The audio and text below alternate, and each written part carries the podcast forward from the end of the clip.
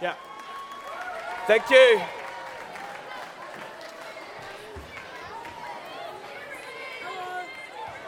Hey everyone, thank you. And uh, I've really enjoyed it so far with you guys. I know we're almost at the end, and it's just like that.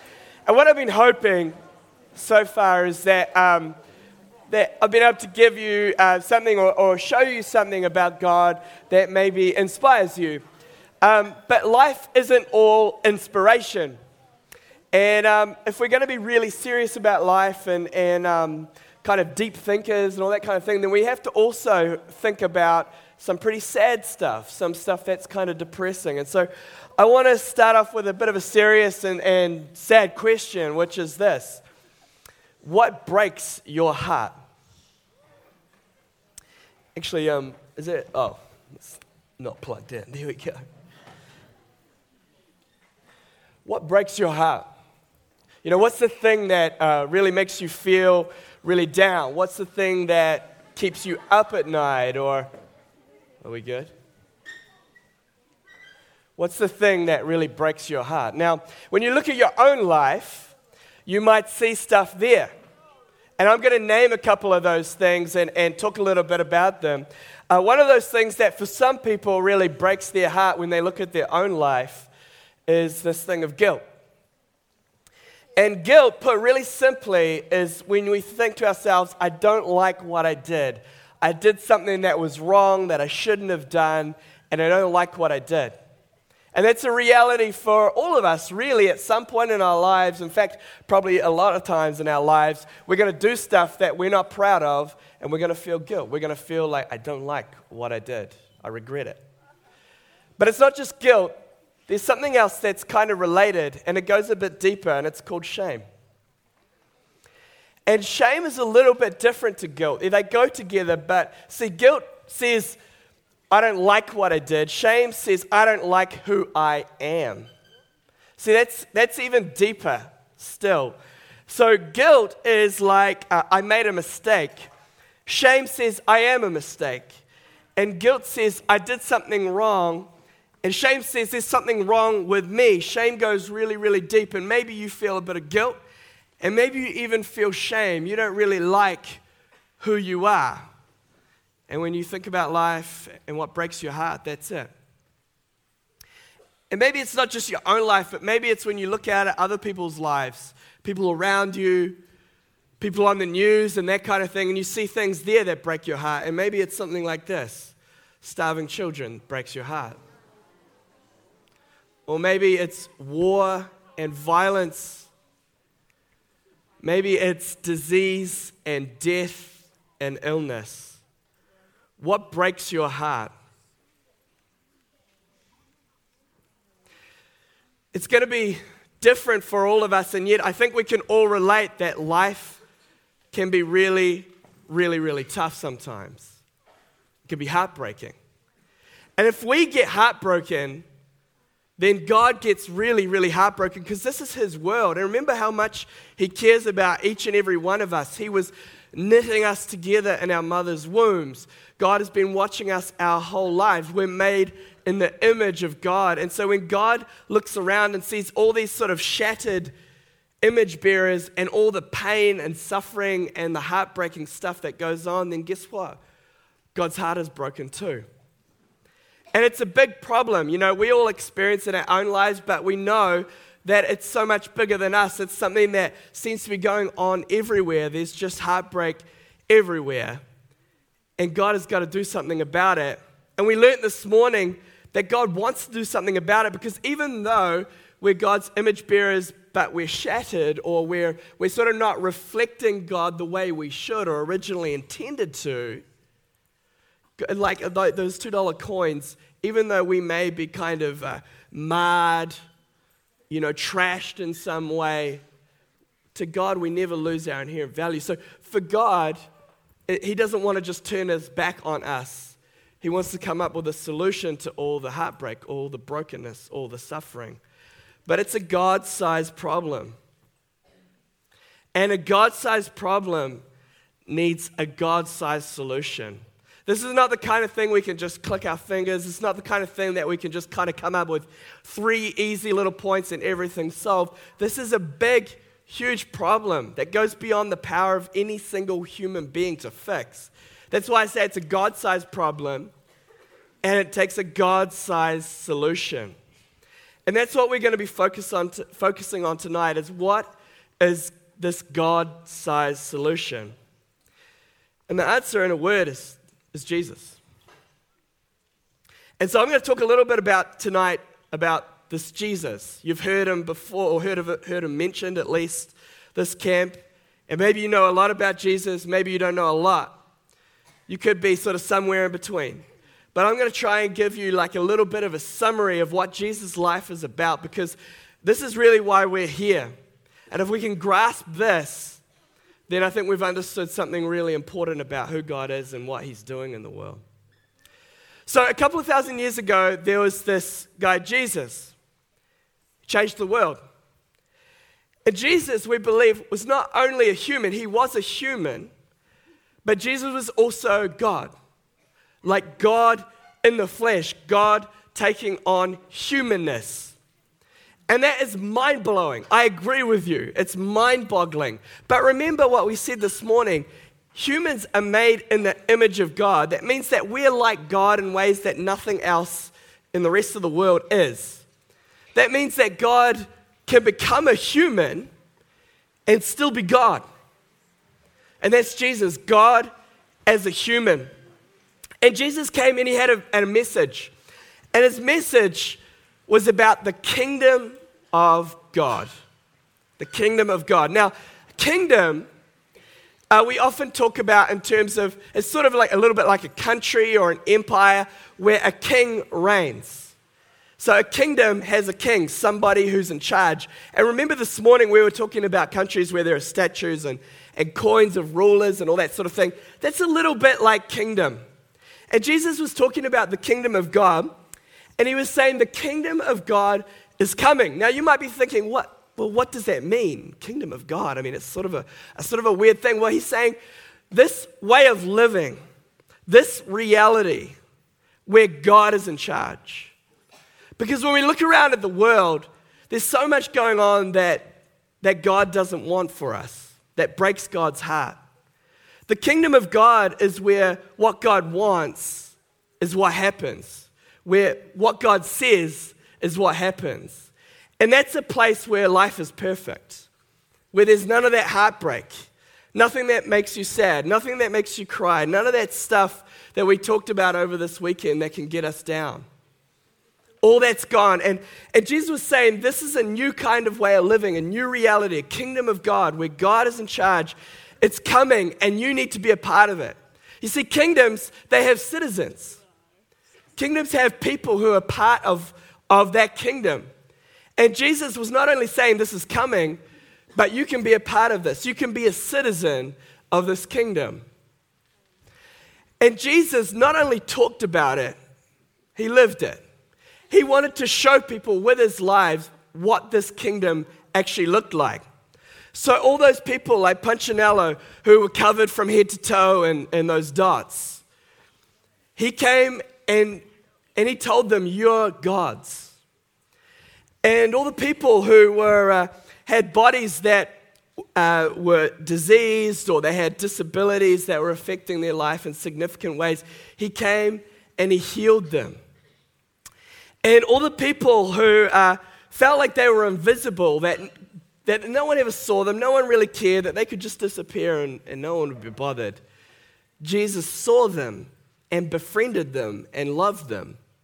And all the people who, who knew that their, the image of God, their ability to reflect God and who God is, was really shattered, that they'd made big mistakes. You know, they were the kind of people who had guilt and shame.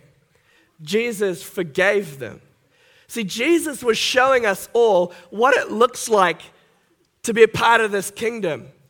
And Jesus was also showing us what it's like to be the true image of God and reflect God perfectly. See, in Jesus, we see what we were meant to be.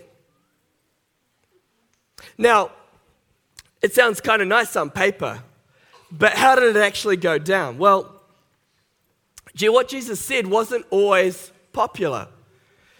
And uh, initially, he got a big following. People were going after Jesus and really felt like they loved what he was saying. And, and people were turning and, and wanting to be a part of the kingdom of God and get on board with what Jesus was doing and what God was doing in the world. But eventually, there was a huge opposition to Jesus as well. They felt very threatened by this kingdom of God. You see, there are people on earth who they want their own kingdom for themselves. They want things to stay as they are and they want to stay in charge. And those kind of people, they were threatened by Jesus. They were threatened by this idea that God was coming in and the kingdom of God was arriving. And so they sought to do away with Jesus. And this is a big part of what we remember at Easter time. And so I want to show you on a video clip what happened to Jesus.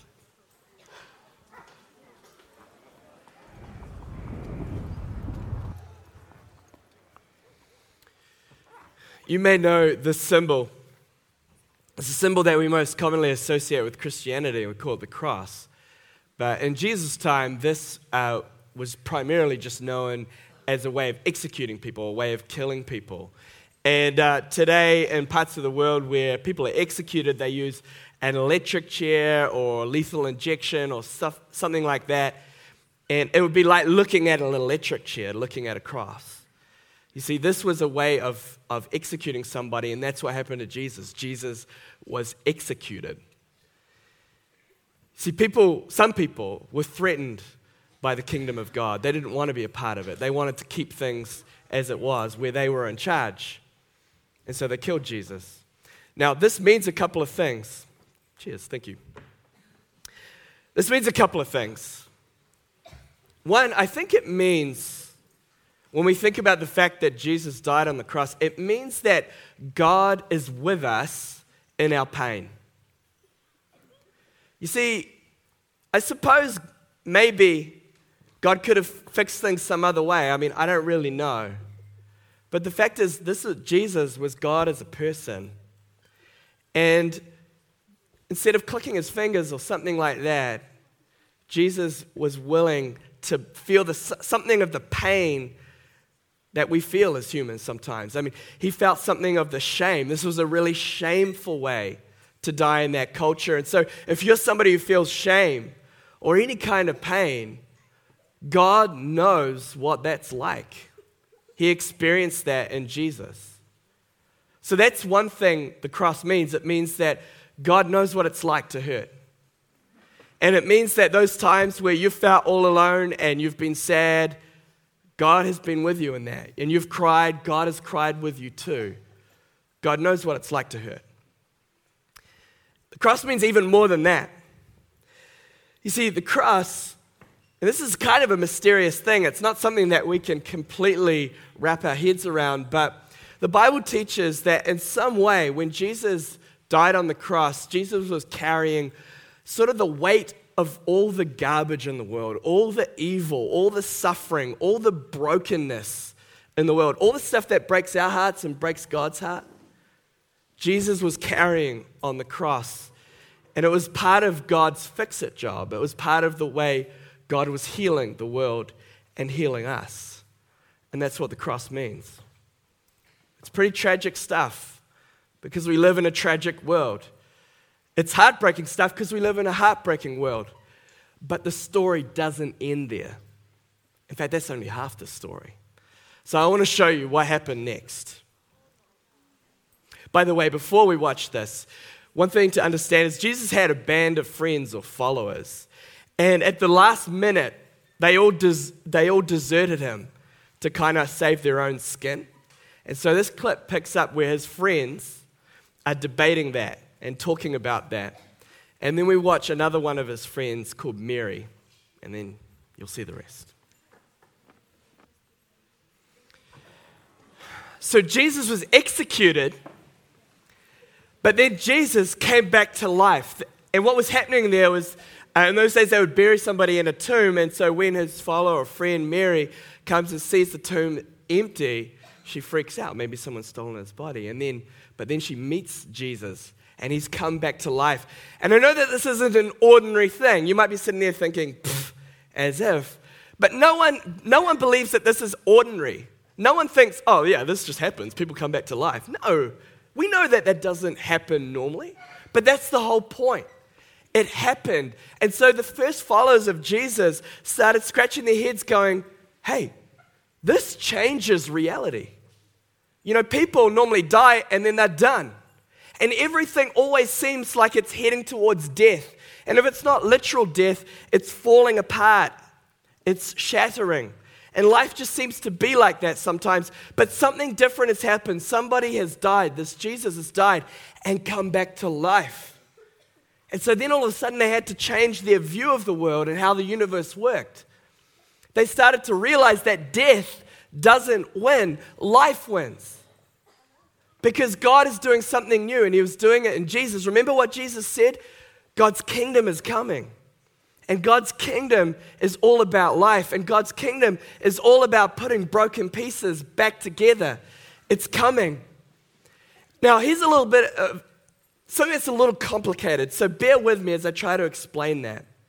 Yesterday, I mentioned that the Bible teaches that one day all those who believe will be brought back to life, and all those imperfections in us, in our bodies, in our souls, in us as communities, all that will be ironed out and gotten rid of. We'll be, live in a perfected world.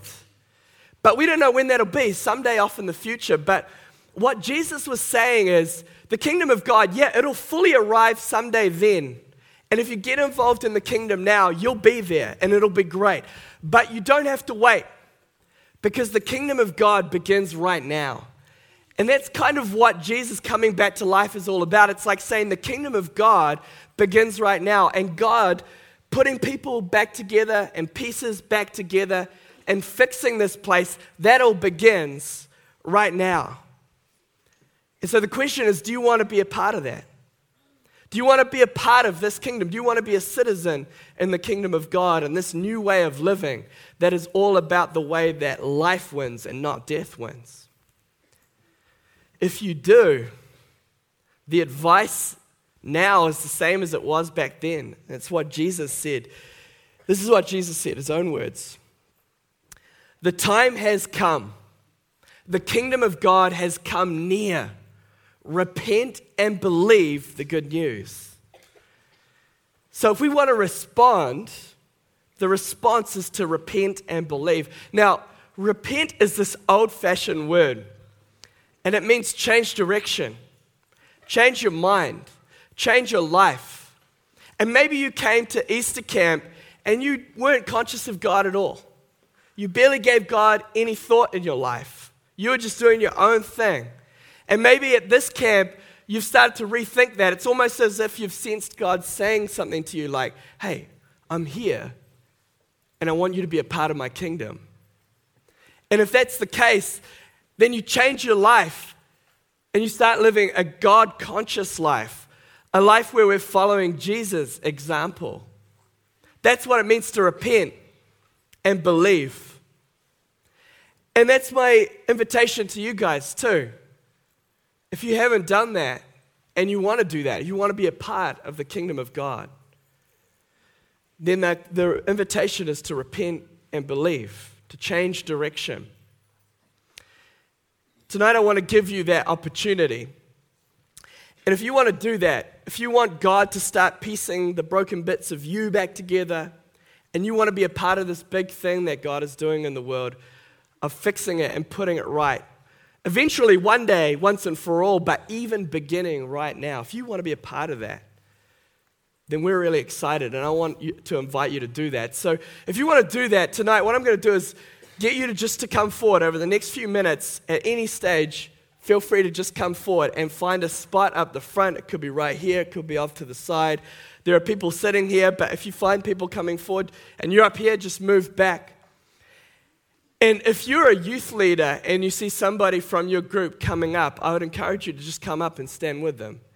Because we've talked a lot this weekend about being one in a million, and we've focused on the one. But we're also part of communities. And so I want you to invite your community up. So if you come up, youth leaders, if you can, it could be messy, but I invite you to come up too. Do you want to be a part of the kingdom? Repent and believe. And if you want to mark that, if you want to do that tonight, then at any stage, just feel free to come forward. And while you're thinking about that, I want to tell you another story. It was a story about what Jesus saw his mission on earth as being. You see, Jesus described himself at times as being like a sheep farmer. And you know, we've talked in this, this weekend about one in a million. Jesus told a story to describe his own mission, which is a one in a million story. He actually he was talking about a hundred, but the point is a big number. It could be a hundred or a thousand or a million. Jesus told the story of a hundred sheep. It said, you know, God is like this sheep farmer who loves his sheep so much that if one sheep got lost, if one sheep went off and was off on its own and needed rescuing, that sheep farmer would leave all the other sheep and go after that one sheep. And there's a sense in which what Jesus was doing here on earth was a rescue mission. There's a sense in which we're all lost. And we need to be rescued by God. We need to be rescued by Jesus. And Jesus cares about each and every one of us. And even if it was just the one, even if it was just you that was lost, Jesus would come after you. And maybe this weekend you felt like God has been saying something to you. And now it's time for you to respond. And if you want to respond, if you want to say to God, Yes, I want to be a part of that, then feel free to come forward. Come forward and say, I'm going to repent, I'm going to believe, I'm going to change direction, and I'm going to be a part of God's kingdom, a part of God's fix it job. And I want God to start working on me. You know, on the first night, we talked about this whole idea that uh, God looks at us and says to each and every one of us, You are mine. Have you been hearing God say to you this weekend, You are mine? You may not hear it audibly, but maybe somewhere deep inside you, you hear God saying, You're mine. And don't worry about how other people have tried to give you stickers and, and try to bring you down. Don't worry about what they think. You're God's. You are mine. And if you felt like God has been saying that to you this weekend, then I encourage you to respond like this Yes, God, I'm yours. So, what I want to do now is we're going to pray. And uh, when we pray, what I want us to do is close our eyes. And as I pray, if you want to respond this way by saying, Yes, God, I'm yours, then, like I said before, just feel free to come forward. And as you come forward, what's going to happen is youth leaders will come stand with you. And then once we're done, you'll be, um, Josh will come up and give you some instructions. And, um, and you'll be led away and you'll get a chance to speak one on one with some of your leaders and just kind of talk a little bit about what you're thinking about. And, um, and they'll pray with you and just talk with you about what this means to change direction and to be a part of God's kingdom and to say, Yes, God, I'm yours. So let's close our eyes and let's pray. Jesus, this weekend is all about you. Easter is all about you. We want to thank you, first of all, for becoming a person, God. And we thank you that in that suffering on the cross, you show us that you care about us. When we've been crying, you've cried with us. And all the suffering that goes on in the world, you feel that. But you don't just feel it, you want to fix it, you want to heal it. And God, we're so thankful for that because there's so much that needs fixing. And perhaps there are some of us in this room tonight who have been sensing you talk to us and say something like, You're mine and calling us to respond. God, we want to respond with our lives because we're excited about the kingdom of God. And so we want to say to you, Yes, God, I'm yours. We want to change direction in life. We want to bring all our guilt and shame, all our heartbreak to you and say, fix this. And we know that that's not just a click of the fingers thing. We know that that's a process. But we want to be a part of that process. And not only do we want to be fixed ourselves, but we want to be a part of this job of, of your fixing the world, being uh, a messenger of love and, and uh, healing to the people in the world around us, God. And so to you, we say thanks. Thanks for this invitation of new life. And we thank you so much that Easter teaches us that death doesn't win, but that life wins.